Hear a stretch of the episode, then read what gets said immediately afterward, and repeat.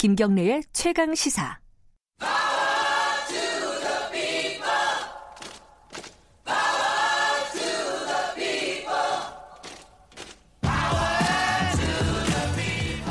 을의 입장에서 을의 목소리를 통해 함께 사는 세상을 생각하는 시간입니다. 지금은 을밀대 민생경제연구소 안진걸 소장님 나와 계십니다. 안녕하세요. 네, 안녕하십니까. 네.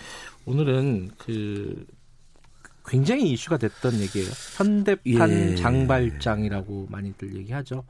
마트에서 음식을 훔치다가 이제 잡힌 사람 스토리예요. 요거 좀 이 사건을 간단하게 좀 요약을 하고 시작을 해보죠. 모르시는 분을 위해서. 12월 14일쯤이었나요? 예. 어, 한 마트에서 만 원 정도 안팎의 우유랑 사과를 훔치다가 걸린 거예요. 우유하고 사과. 예, 30대 이 씨가. 예. 아이도 같이 아이와 함께. 그죠. 예. 예. 아, 아이를 동반했는지는 조금 저는 그건 좀 아쉽지만 네. 어쨌든 얼마나 배고팠을까. 근데 이제 마트 사장님도 그렇고 출동한 경찰도 그렇고 정말 배가 고파서 그런 거니까 사실 법이라는 것은 도덕의 최후라는 말이 있거든요. 네. 무조건 처벌하고 원벌하는 게 능사는 아니란 이야기죠. 네. 가급적이면 사회 속에서 어, 합리적이고 슬기롭게 해결해라는 것인데 네.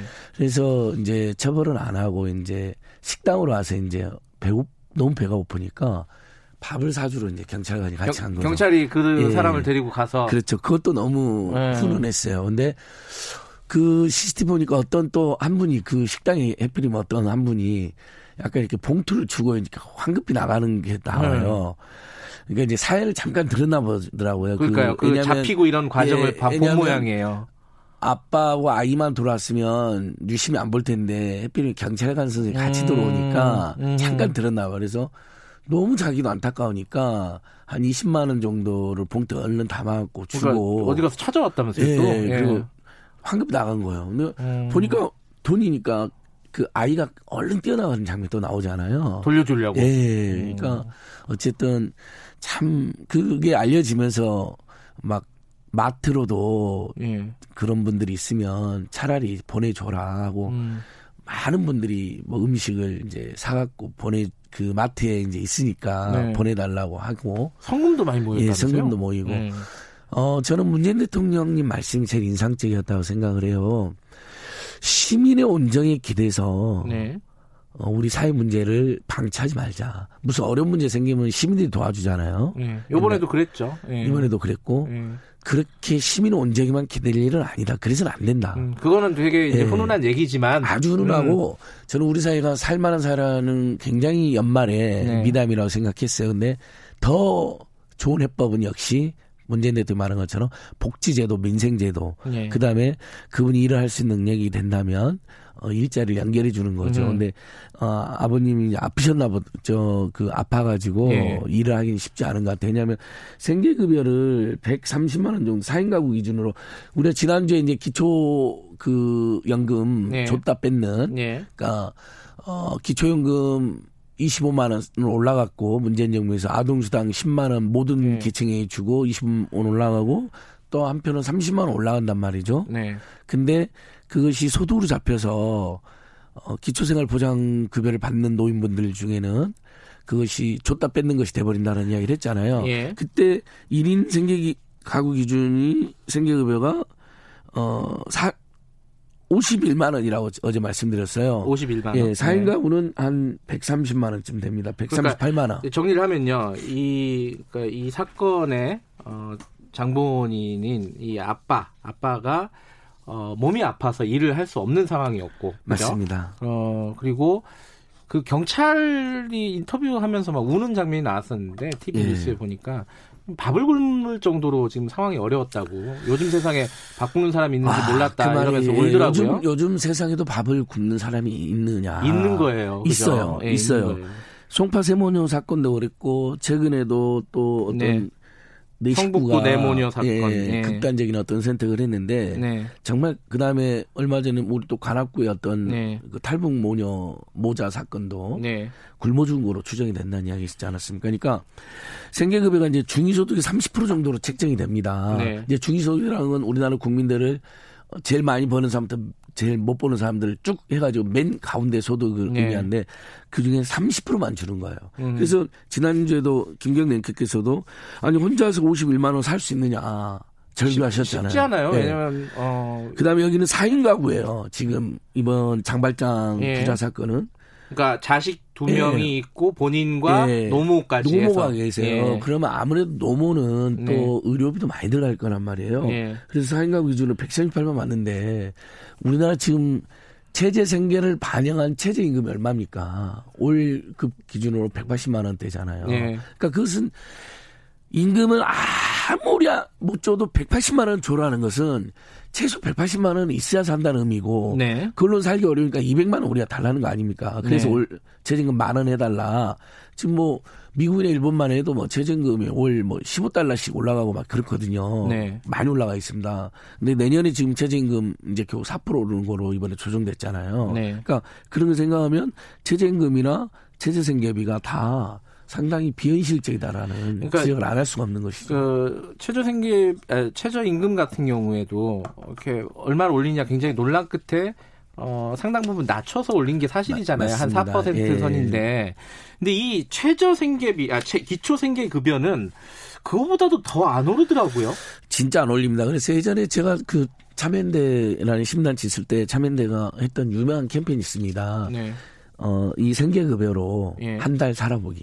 아. 그래서 어, 성북동이라든지 뭐 동자동 쪽방이라든지 성북동 예. 좀 가난한 동네에 가서 진짜 살아보는 거예요. 예. 그러면 거기에 체험을 실제했던 한 20여 명의 시민들이 있었는데 다 결론이 한결같이 이거로는 그냥 집에서 계속 라면만 끓여 먹으는 이야기다. 라면도 못 먹을 예. 걸요.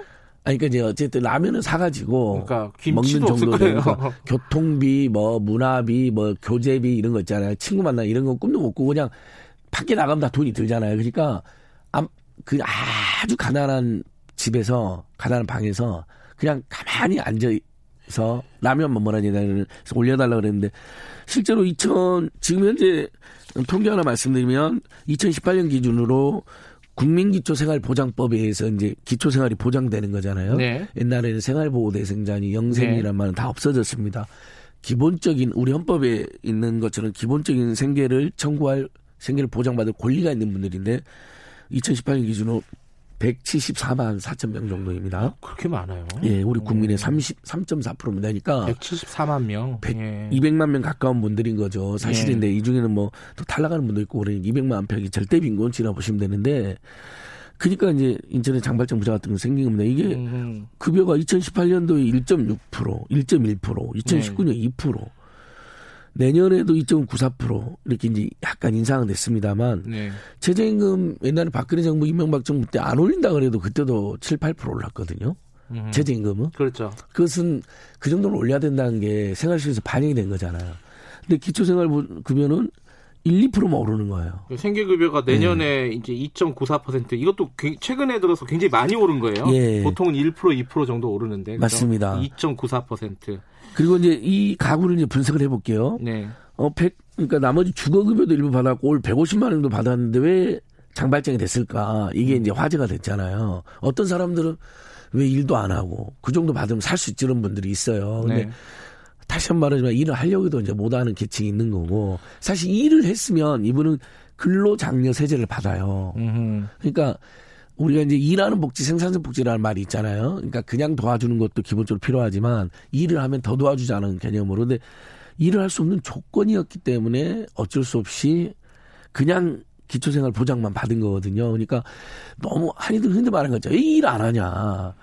물론 그런 사람이 일부 있을 수 있겠어요. 아주 극히 일부.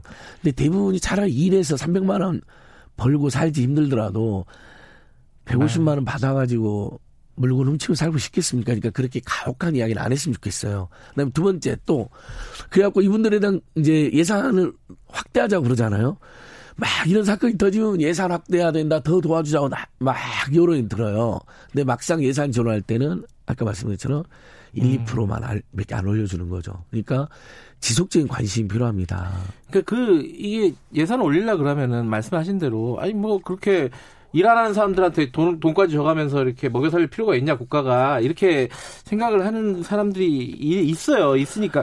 그러니까 그 어떤 인상의 적정선이 필요할 텐데, 그 선이 어떤 선이 합리적일까? 이게 중요하지 않겠습니까?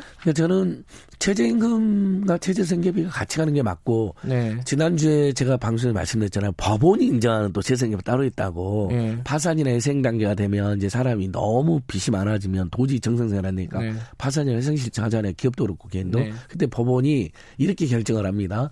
아, 자 이제 회생 결정을 해요. 만약 김경래 앵커님이랑 네. 안진거 씨가 이제 갔다 고 그러면 근데 어 어떻게 하냐면 어떤 정도의 체제 생계를 보장했는데 나머지 소득이나 수입은 모두 빚을 갚는 데 써라 그러거든요. 몇 년 동안. 네. 이렇게 결정할 때 법원은 체제 생계비를 어, 이것보다 훨씬 많이 인정해주고 있어요. 음흠. 그러니까, 아까 1인 51만원, 4인 가구 100, 우리는 100, 130, 8만원 정도 돼 있잖아요. 예. 법원이 인정하는 그분은 그보다 훨씬 많습니다. 음. 그거 뭐냐면, 법원은 아는 거예요. 음. 만약에 안진걸이라는 채무자가 51만 원 외에 나머지 전부 빚을 갚으라면 저 사람 죽는다 잘못하면 그럼 음. 빚도 못 갚잖아요. 네. 그럼 채권자도 손해가 되잖아요. 네. 그러니까 그보다 더 풍성하게 살게 해준 다음에 나머지만 갚아라 하는 것이거든요. 네. 그게 저는 정답이라고 생각해요. 법원 인정하는 제재 생계비 정도를 음. 어, 국가나 지자체가 지급해주고 네. 그 다음에 이제 근로 능력이 있는 분들은 가급적이면 최대한 근로를 하게 유도를 하고 일자리 예. 대책도 예. 그러니까 병행해서. 다시 한번 말하지만 예. 일을 안 하고 복지급여를 받는 사람은 많지 거의 없다는 거예요. 일할 능력이 안 되거나 장애가 있거나 질병이 있거나 또는 일자리가 없어서 그런 상태인 거지. 예. 근데 너무 흔히들 가혹하게 왜 일 안 하냐, 전 사람들 왜 도와줘 이런 분들이 있는데 그게 팩트가 아니라는 거죠. 예. 제가 그래서 예를 들었잖아요. 일 안 하고 150만 원 받고 사인가고 살려고 하겠느냐. 책임감 있는 아빠라면 엄마라면 차라리 대부분은 음흠. 일을 하고 300만 원 그러니까 힘들더라도 200이든 300이든 벌어서 먹으려고 하지. 알겠습니다. 먹고 살려고 하지. 네, 이게 계속 지속적으로 이런 사건이 벌어져요. 아까 말씀하신 송파 세모녀 사건도 그렇고 성북구 내모녀 사건 비극적인 선택을 한 그런 사건도 있고 이번 같이 이제 장발 장발장 부자 이게 훈훈하게 마무리가 되긴 했지만 이런 걸 기회로 해서 좀 복지제도에 대해서 좀 진지하게 생각을 해보는 계기가 됐으면 좋겠습니다. 맞습니다. 장발장의 원래 소설 제목은 빅토리고의 레미제라블입니다. 레미제라블은 이제 비참한 민중들이라는 뜻인데 네. 그래서 프랑스 혁명이 일어난 거 아닙니까? 알겠습니다. 이런 상태가 계속되면 기생충과 같은 파국이나 프랑스 혁명 같은 혁명이 일어납니다. 알겠습니다. 그걸 막기 위해서라도 예. 복지제도나 민생제도는 온 국민의 합의로 대폭 확대하는 게 맞다. 예. 이렇게 호소 드려봅니다. 예, 고맙습니다. 고맙습니다. 민생경제연구소 안진걸 소장이었습니다.